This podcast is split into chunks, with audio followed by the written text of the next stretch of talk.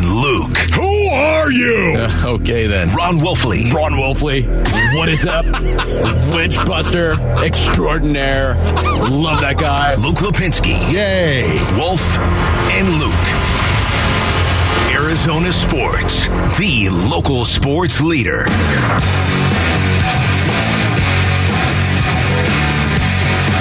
Live from the Auction Community Studios on this Tuesday morning, it is the Wolf and Luke show, and we got a lot to get to. But Wolf, not even going to waste any time today. Well, that's not true. I'm not going to waste any time at the top of the show. We might waste a good portion of the next four hours, but uh, we are about to see what should be a rematch of last year's Western Conference Finals in the uh, in the NBA. Now, obviously, we didn't get that. We didn't get Suns Warriors last year like we should have. Not that I'm bitter about it, but we're going to see Suns Warriors tonight at Footprint Center, and you know, you're getting two teams pretty much at full strength right now. I know it's early in the Yeah. season; they're not what they're going to be later in the year, but they're mostly healthy. Yeah, you know, honestly, cannot wait to see it right now. Uh, the very first thing I think about, it's not going to surprise anybody. I think of the physicality, and I want to see the physicality of DeAndre Ayton in particular, James Wiseman, of course, and uh, Draymond Green. I want to see the physicality of the Phoenix Suns going out and banging with some of these guys, especially when I think of DeAndre Ayton once again. He's got to continue to train his mind. I I think we're seeing DeAndre Ayton actually put his body on a lot more guys, and I like that. I think he's working harder for position, of course, down low. I think we're seeing him develop a little bit physically, yet at the same time, he's got to train his mind. His mind isn't there because he's not aggressive a lot of the time. He's physical, but not aggressive. We are seeing ways, and, and you're going to have to maybe look a little bit deeper, and we're going to do it throughout the show today, courtesy of something Kellan Olson wrote for our site on, on one of the topics. But uh, we're seeing ways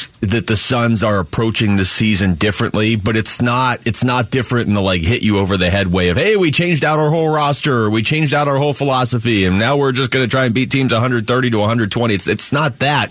It's more specific, little nuanced things. Uh, in particular with Devin Booker, but I think we're seeing it with DeAndre Ayton as well, in the sense that I do think he has been more aggressive this season. He's also gotten into foul trouble more this season, but um, you know, against a team like Golden State that does have some bigs and some guys they didn't necessarily have last year, this will be an interesting test tonight. And the thing is, Wolf, they have they've played Golden State. They played them back on March 30th. It was kind of a you know we're running out the string of games game. It, I mean, it's still a win over Golden State. Mikal had 22 points that right towards the end of last year in the regular season. But I think we all kind of thought, you know, both teams getting set for the playoffs and maybe they'll meet again in about a month. They never did. Otherwise, the last this is you know other than that one game, the first time they've played since Christmas Day and they're playing early this season, which again, you could look and say, well, that's not really a measuring stick. It's the fourth game of the season. Uh, Fine, but Golden State just won the title. And, and again, both sides are basically healthy. They weren't healthy both times when they, both sides rather, when they played a lot last season. So, what specifically are you looking for? Because it sounds like you're looking for something. I, I just want to see the physicality once again of the Phoenix Suns and the Golden State Warriors tonight. I want to see the physicality between these two teams. That is the first thing that I think of. And where will it come? Especially not having 9 9 out there, not having Jay Crowder out there. Who's going to pick that physicality up? We talked a little bit about this yesterday, but I think it's Torrey Craig. I think Torrey Craig is the guy to do that. Yeah, I, I think that's that's the main thing to look. Look, you, you want to beat Golden State. If you if you start this season three and one, when a lot of people, I don't want to say wrote the Suns off, but they're just kind of an afterthought to a lot of people. A lot of people you talk to, oh yeah, the Suns are good. No, not title contender good, but they're good. As I've said on the show a million times, I still think they're a title contender. I, st- I think they should at least get to the Western Conference Finals this year, and that is in a loaded Western Conference. You know how I feel about New Orleans. You know how I feel about Golden State. To me, I have three teams in the Western Conference Finals, or at least Western Conference Finals caliber, so that's an issue. Uh, but this, if you can come out of these first four games with wins over Dallas, the Clippers, and the Warriors, that's as, about as good as you could do in your first four games. But to your point, I want to see how certain guys fit in, on this roster against a team that is as good as Golden State. And Torrey Craig's one of those guys to watch. Yeah, no, he really is. Again, um, he's a guy that I think can actually slide in and fit that role that um, you had Jay Crowder playing so much in. Yeah, he's a guy who can shoot the three. We saw that the other night, as a matter of fact, had a couple of threes uh, down the stretch. And this is a guy that I think also can bang around and doesn't mind banging around and getting a little physical. The one thing I don't really know about Torrey Craig, I think I know, but the one thing I don't know about him in particular is if he's got the attitude that Jay Crowder has. Jay Crowder's got an awful lot of edge. Yeah, not a lot of guys have that attitude. I, I don't know if Torrey Craig has it. Maybe, maybe he has it, but he's just not so outward with it, or hasn't been yet in his career. But yeah, I mean, if he, I would say this. I think there's a, a, a larger role on the table for Torrey Craig if he goes and takes it early this season. Not, you know, not going to be the, the, the main guy off the bench, but a guy that could play a big role on this team. I always view these matchups over the last couple years with Golden State as like round one. You know, last year and last year, I like I said, I thought they were going to meet in the Western Conference Finals. If you pressed me to pick it again today, I probably would pick the same two teams, but that might at this point be wishful thinking because that's what we should have gotten last year. But I just view these games against the Warriors, and I know they don't view them the same way in Golden State, but I view them here as round one of four in the regular season and ideally a best of seven somewhere in the playoffs. You know, also too, Luke, we were talking about this. Um, we were talking about it yesterday in regard to how many games it really takes to know a basketball team. Um, you know, 2025, those, those have been thrown around by guys like James Jones. He says 25. I think, uh, some other guys in the league, some guys that I respect, I've heard him talk about 20 games.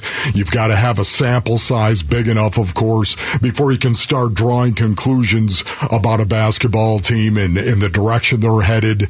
But the one thing I will tell you right now, especially the first seven to 10 games of an NBA season. I trust nothing that you really see out there unless you've got a guy like Devin Booker. You know who Devin Booker is. You know who Chris Paul is. And even, even as I say that, through three games, Chris Paul just looks oh, so different right now, and we'll get into that a that's little bit. the other guy I'm watching, obviously, as the show unfolds. But you know, it's so you know there are certain commodities in the NBA that you just know who they are.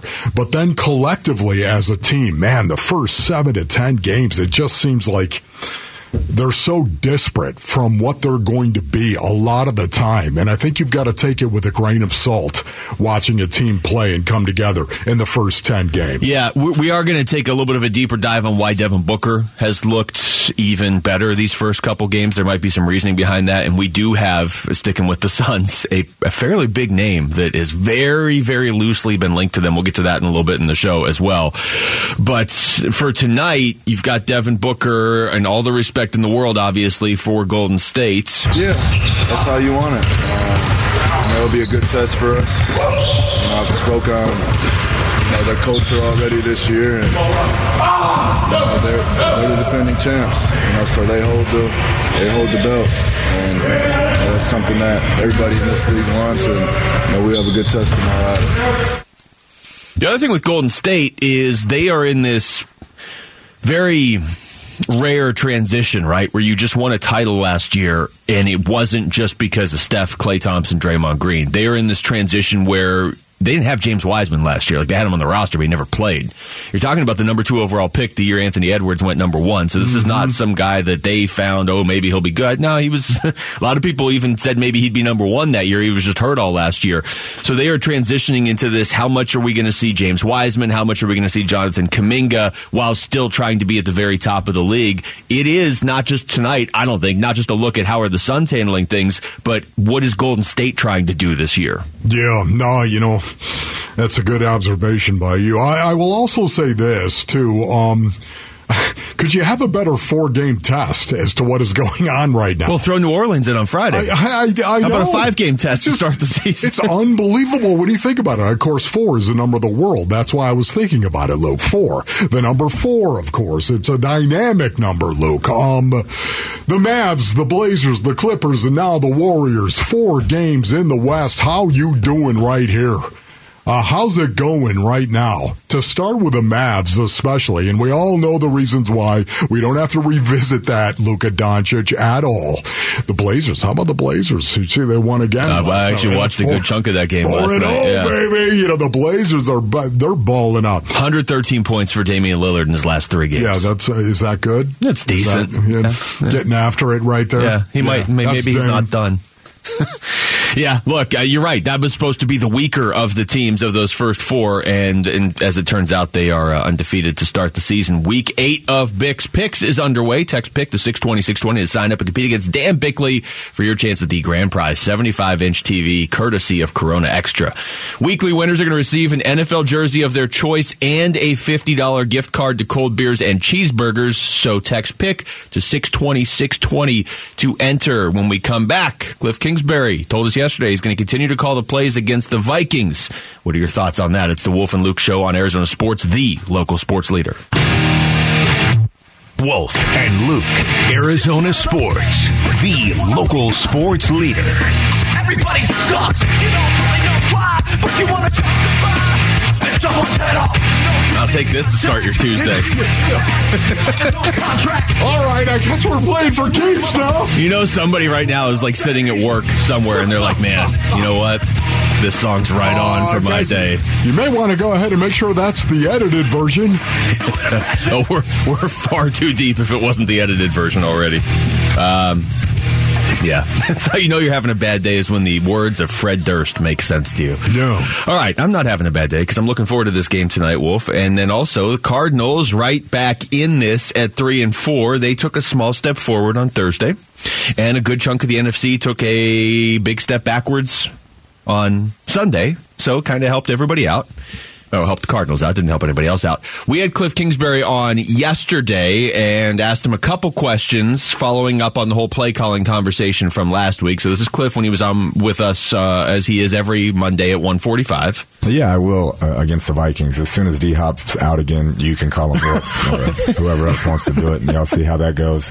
Um, but no, it, it's uh, we're working through some things still, and, and we have a long way to go. Um, we got to be more consistent. There's no doubt, but I, I like where it's heading. Um, so hopefully we can we can keep the momentum going. And I just want to be clear, you're not going to call the plays. If Yeah, I'm not going to get. You know what? That was pretty definitive right there that he is. Yeah, they may have talked about it. I don't think there's any doubt about it based on the answer that he gave us the week before. And the way he gave it. the way he gave it. Yeah. I, I don't think there's any doubt about it based on earnings. They were talking about that very scenario right there. Um, but Cliff, I think, spoke in that cut that you just played definitively about that. He's going to call not only the Vikings game, but in the future, they're looking for him to call plays with Kyler Murray, of course. So I, I don't think that's going to change. I, I would say, um, at least for me, not a huge surprise to hear him say that yesterday. If they had gone out there against the Saints and they had put up nine points again or whatever, and yeah, you got DeAndre Hopkins back, but it didn't make a difference and you lost the game 21 to 9.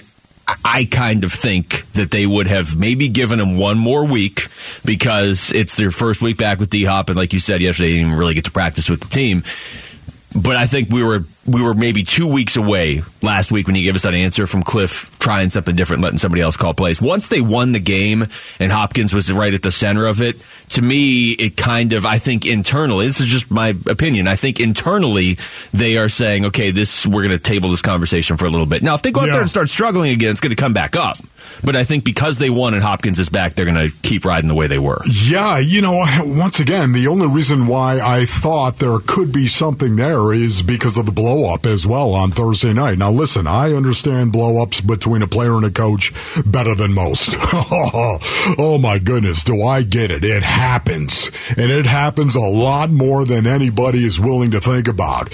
Um, I'm talking about a player to his position coach. Yeah. Okay. Not the Um, head coach. Not that. Well, I've had it. I've done it myself with a head coach. Well, not on? Amazon Prime on Thursday it's- night. No, exactly right. It- But I've always been respectful, and that was the one.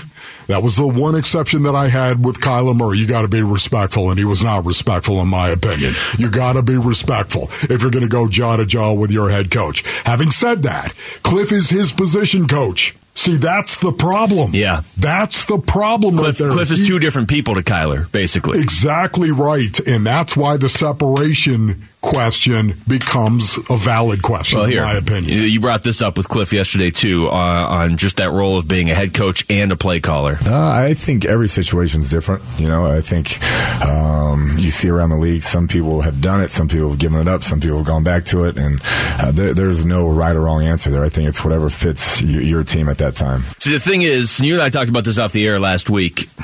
There's. It's not just Cliff and Kyler that have that sort of almost peer to peer relationship. You know, like, I mean, I, I don't know. A lot of times you watch these two and you're like, does Kyler really see Cliff as his boss or almost like his older brother? You know what I mean? Like, yeah, okay, Right. he should know more than you, Kyler, but do you see him the same way that Mac Jones is looking at Bill Belichick? You know, it, it, and it's some of it is just it's 2022, and and this is Sean McVay is this way, and I'm guessing Zac Taylor is this way. You got these younger coaches that are like, yeah, okay, it's more of like a, a flattened out hierarchy, and then also some of it uh, is there's not that much of an age difference between Cliff and Kyler. Like they're not they're not that close, but this is not a 50 year gap like maybe we were used to seeing 20 years ago between coach and young quarterback. Yeah, no, you're right. And again, that's what gets a little cloudy right there. When you have that copacetic relationship, when you have that working relationship where you really depend on each other, sometimes those walls get broken down. The player coach relationship is going to break down a little bit. So I totally understand how that could possibly happen in a game. I just don't know at this point in time. I'm looking for Cliff to take that next step. That's what you, you know it. I've been talking about this for a while. I want to see him do it. He did it with Marco Wilson in training camp. Mm-hmm. He took that next step, being the head coach, where you've got to manage not only the schemes that you're going to run, not only the game plan that you'll you'll work on a Sunday or a Thursday night game. It, you also have to manage personalities. Yeah, you got to know when to push the buttons and how to push the buttons of certain players. Now, I would say this: I think if Cliff were here right now, I think he would say, "I don't, I don't have an issue with the way things are going with Kyler." I think, I think that's what he would say, other than just the overall production of the team offensively. Whereas with Marco Wilson, he was clearly trying to light a fire in- Yes. during training camp. Um, this is Steve Keim on with Burns and Gambo yesterday. They asked him if he had a problem with Cliff and Kyler getting into it on the sidelines on Thursday. No, not at all. I mean, listen, I mean, if, if we saw everything that was said in football and the emotions that come with it, I mean, Thursday night game, the roof's open, all black uniforms, uh, a lot of excitement.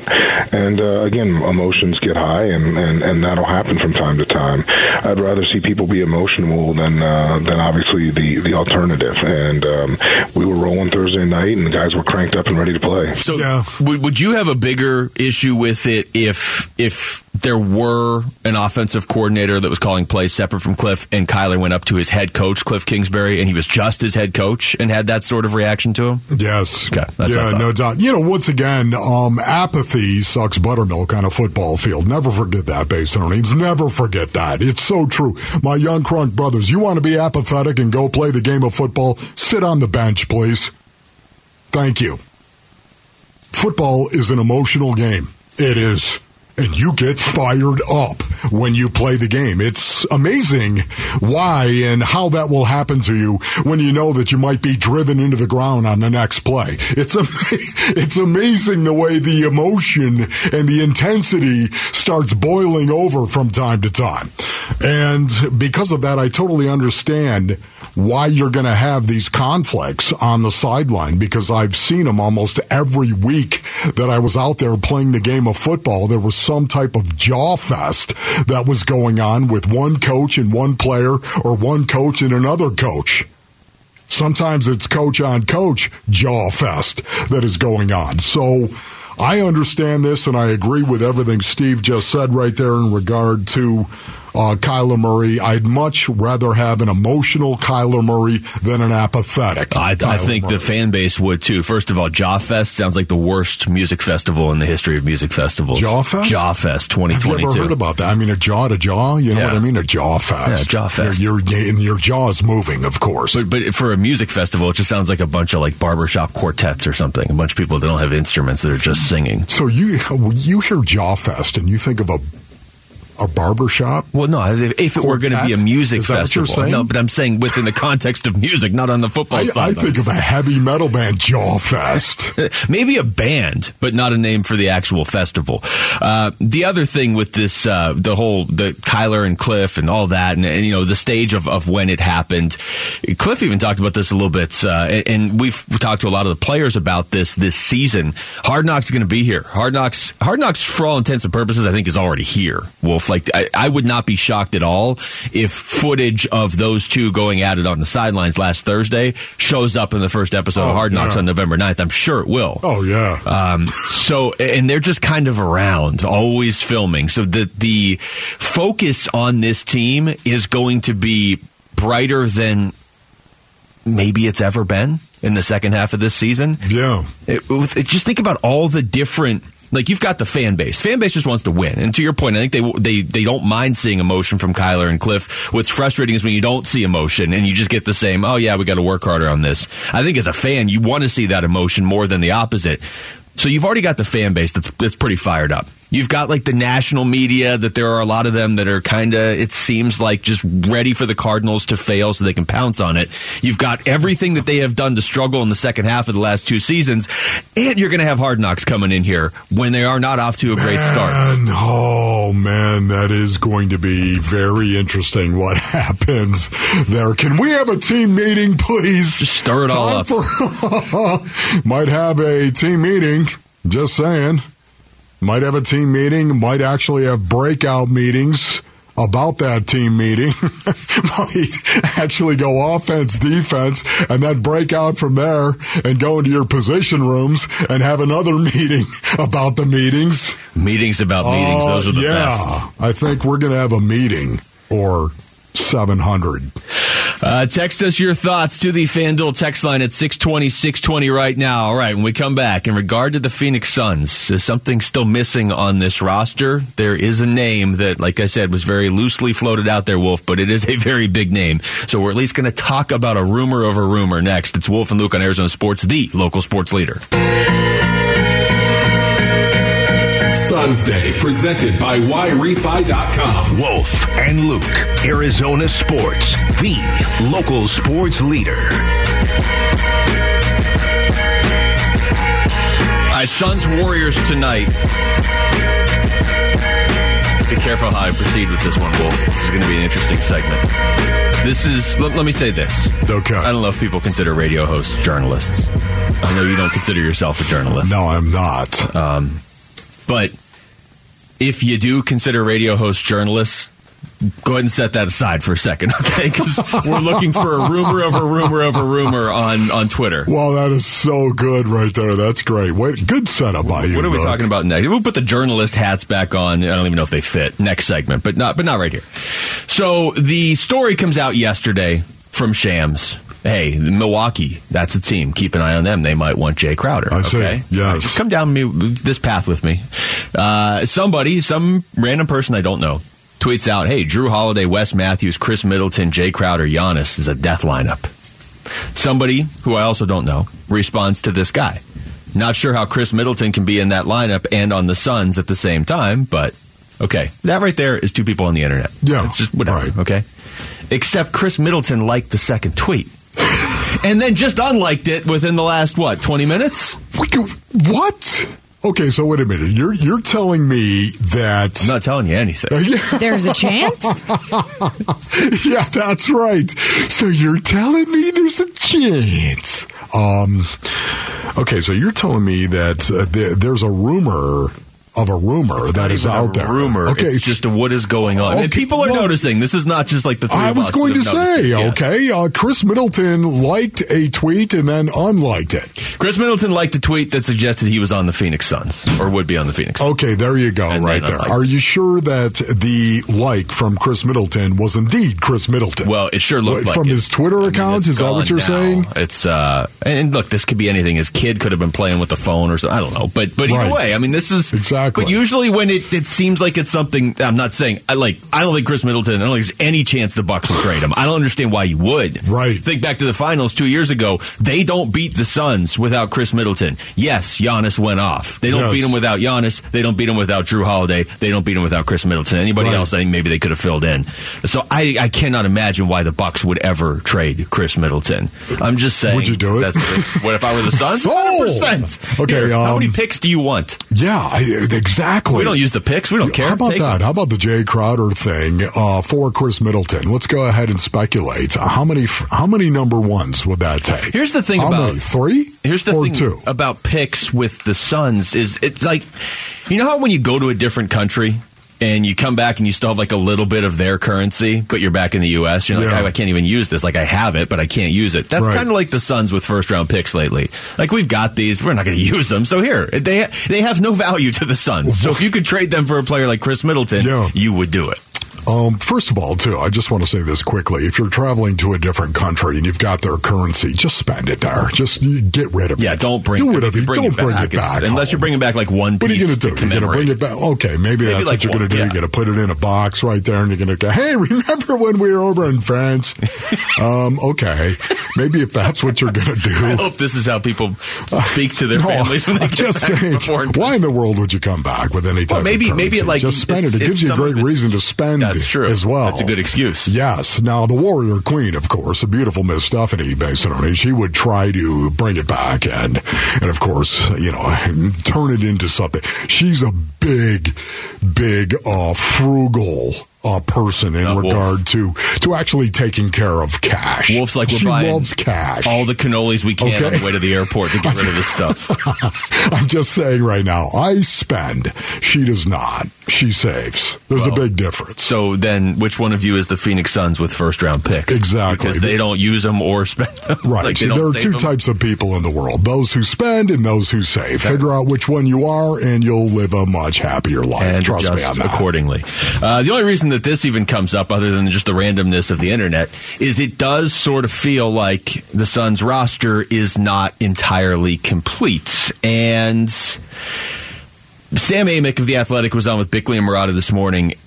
And I believe the question, the way Bickley posed it, was essentially it's it's sort of strange because the Suns are in win now mode, but yet they're just holding on to these picks. Like usually, if you're in win now mode, you've traded the upcoming first round pick because the upcoming first round pick for the Suns should be like 26th overall. Like it just doesn't feel like they've been quite as aggressive as you would expect from a team whose window with Chris Paul, I think, is open this year. Some people don't even believe it's still open. It's going to be hard to imagine it's open past next year right now unless you make more moves. And this was Sam Amick's response. the Durant thing is, I mean, if you have a, a team like the Suns that feels like it's close, and then you know you talk about like dream propositions, you know Kevin Durant is on everybody's short list. If if you're a team that wants to win right now, like the reason that the trade offers for him were not great last time around is because obviously, if you're talking about the long view, Kevin Durant just really doesn't fit into the long view. Like he's a short term prospect, but um, keeping your powder dry, like James might be here, would be wise. And I also know from talking to James in the past that, you know, like even going back to his rationale for the DeAndre Ayton contract, uh, you know, and, and the way they handled that, that had everything to do with keeping their options open. And I'm always a sucker for understanding the way people's minds work, right? So, you know, you got to also remember that James is, you know, a massive part of that Miami Heat little mini dynasty where what did they do? They, they threw a bunch of elite wings together, you know, with LeBron and D Wade and then Chris Bosh down low and, and found a way to dominate the league. And that sort of a mentality, I think, certainly remains as far as James's view on team building. So that would make a lot of sense. Uh, and maybe that does explain why he's slow planted here. What do you make of that, Luke? Where do you start? So there's two things. One, I'm not trying to bring back the Kevin Durant stuff. I'm not saying the Suns need Kevin Durant. I'm not even saying they need Khris Middleton. Now, if, if one of those guys were available, obviously you would you would pounce. But what I am trying to highlight, and I think what they were talking about in the morning show, is it feels like the Suns are still waiting on something. This, this, they have not made moves like an all-in team, and they don't have to make them yet. But now you're you're hinging on making them during the season, and I think the Kevin Durant stuff has done except one thing. Wolf, what he said at the very end there. If you have to remember how James Jones thinks, James Jones was on a team, a super team Yeah. of wings that won titles. Yes. And that's why I still leave that like 5% of keep an eye on this. And also, if you watch the Nets right now, Kevin Durant looks miserable. They're one and two to start the season. Yeah, I know. Um, just the whole Kevin Durant thing once again. I am so over the Kevin Durant thing, and I know that everyone's screaming at me right now, and that's okay. But uh, you also have to consider the the impact that a Kevin Durant might have on some of the players that are inside that locker room and the team chemistry overall. There was nothing wrong with the team chemistry, as we all know, last year for the Phoenix Suns, and then that chemistry broke down in the Maverick series, and we saw what it did. The result of that chemistry breaking down right before our very eyes. And once again, I'm not saying that Kevin Durant is this bad man. I'm not trying to say that. I just don't know if his personality, I don't know if his personality is going to fit inside that locker room. That's just my guess right now especially when you've got a guy that's smoldering like Devin Booker.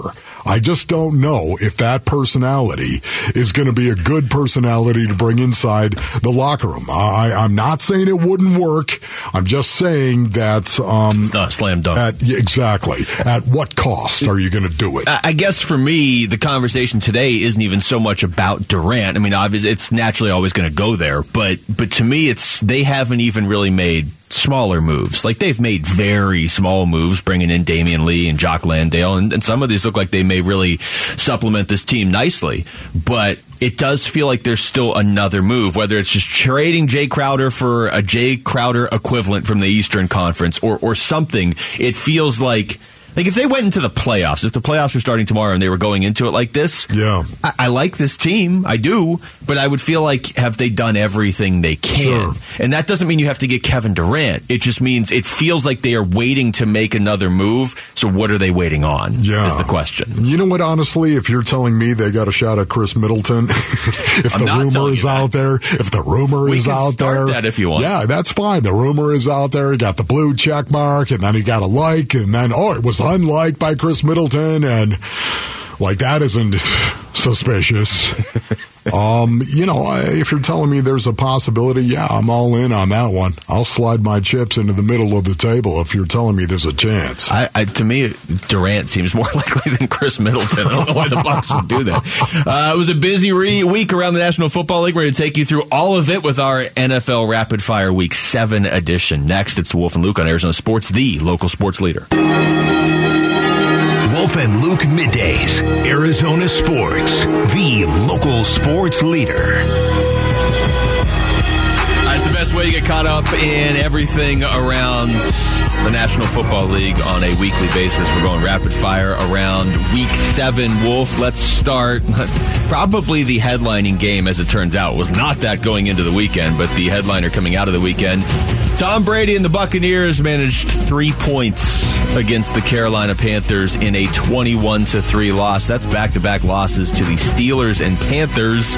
Most people thought the Steelers were, if not the worst team in the league, one of, and then they beat the Buccaneers. So then everybody said, okay, well, then the Panthers are the worst team, and they beat the Buccaneers. Here's Tom Brady. And I think it's the NFL, so every team is challenged, and if you know, you've got to understand they have strengths, and you know we we just have not played well. It doesn't matter, you know, it, if you don't execute your job well, then it doesn't matter who's on the other side. It just still comes down to the fundamentals of the sport: throwing and catching, blocking, tackling.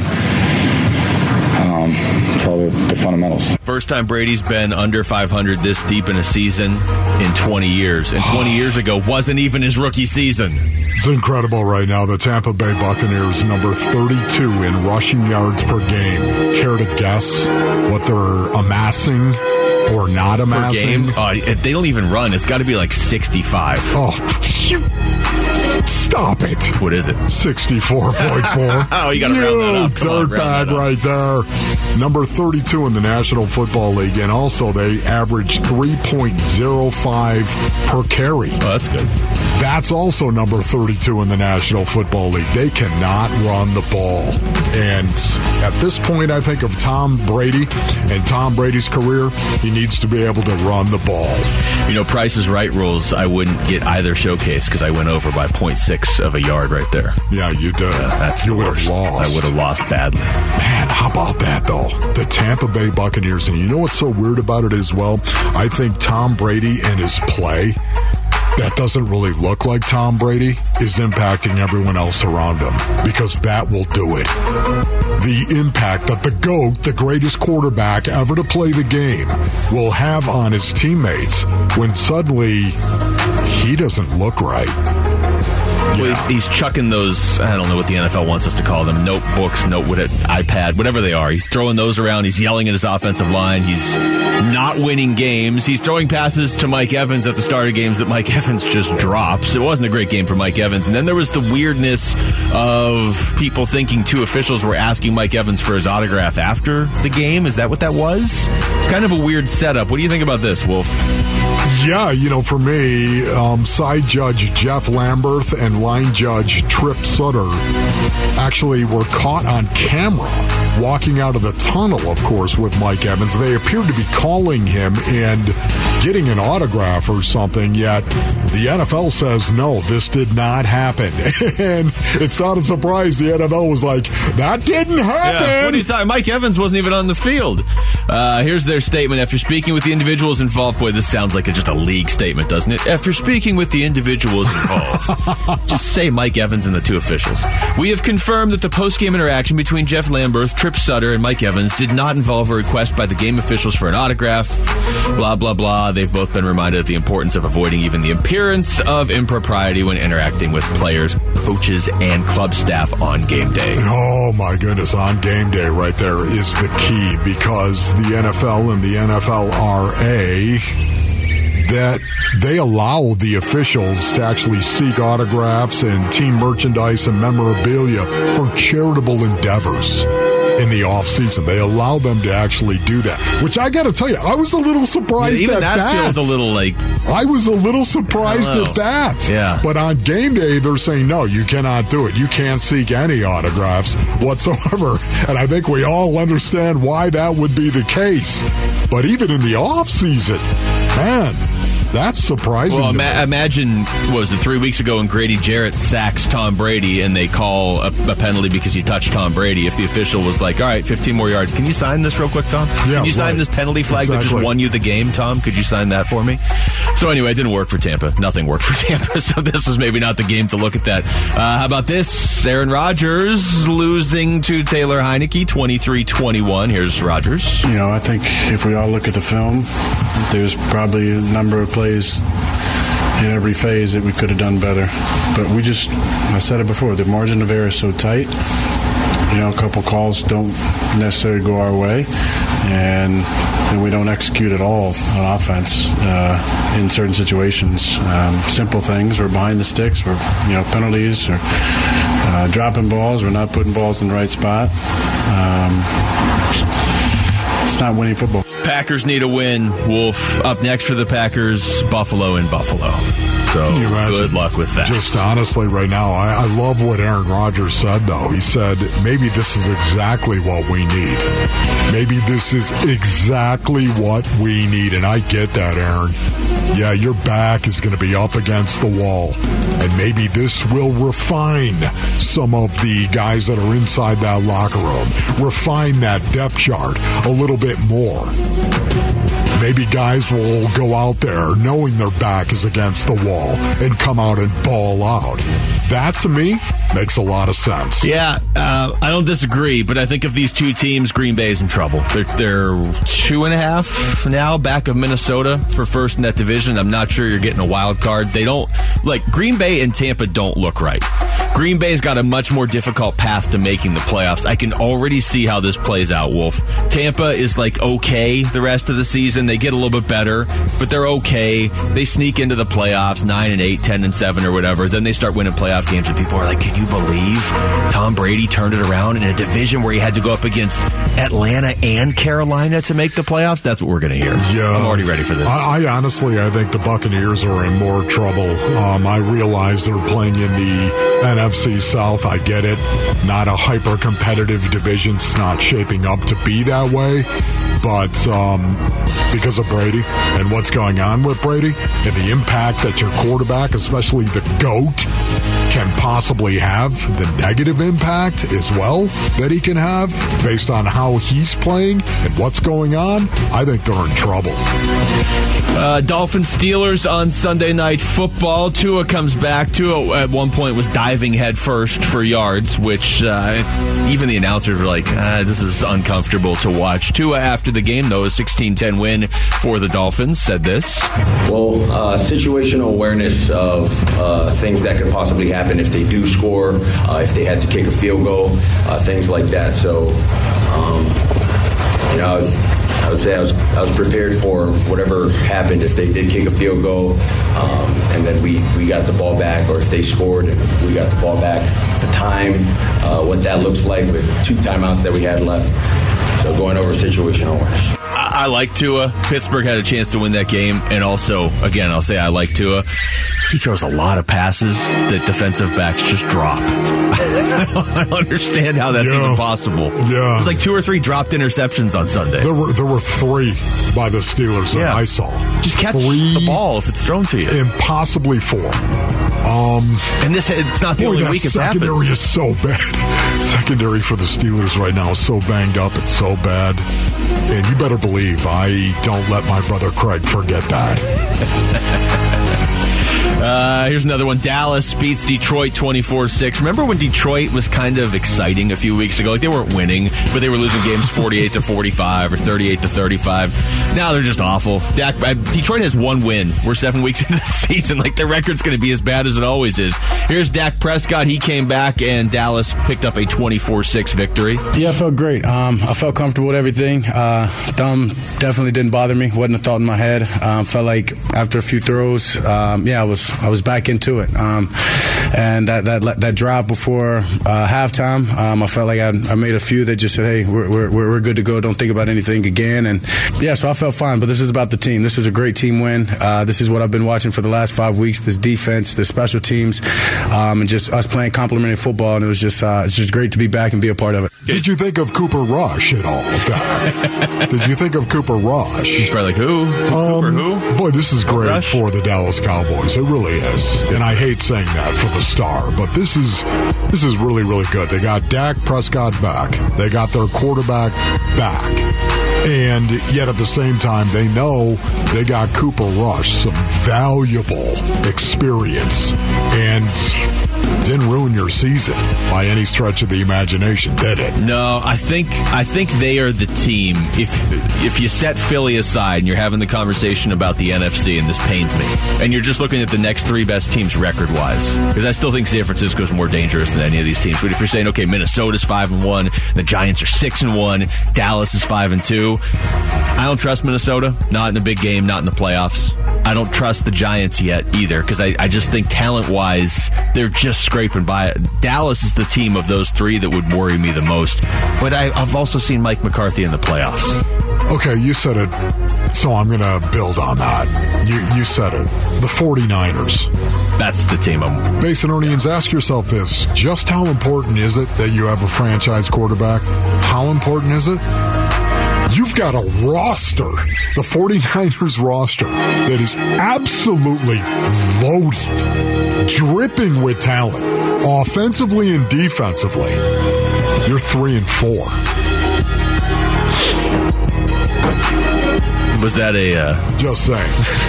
A strategic sniff into the microphone. yes. Uh, For a fact. if Jimmy G wasn't making dumb throws like he made at the end of the first half against the Chiefs, the problem is he does that. If Jimmy G could just manage the game, that would be my pick to come out of the NFC. Because there's so much talent on that roster. No doubt about it. And I would take them over Philadelphia in a one and done playoff game, except not if Jimmy G's going to throw two interceptions. Just goes to show you again, if, you know, and again, I- Jimmy G to me is a game manager quarterback. That's what That's he what is. the G stands for. That's okay. I didn't know that. Okay, that's Yeah, good. that's it. Game manager, Jimmy G. Okay, I get it. He's a game manager, and everyone knows that for the most part, including I think Jimmy G, but also his teammates, and that's the problem. All right, we come back. What are Jay Williams' expectations for the Suns this season? We're going to ask the host of Keyshawn, Jay, Will, and Max on ESPN next. He'll join us. It's Wolf and Luke on Arizona Sports, the local sports leader.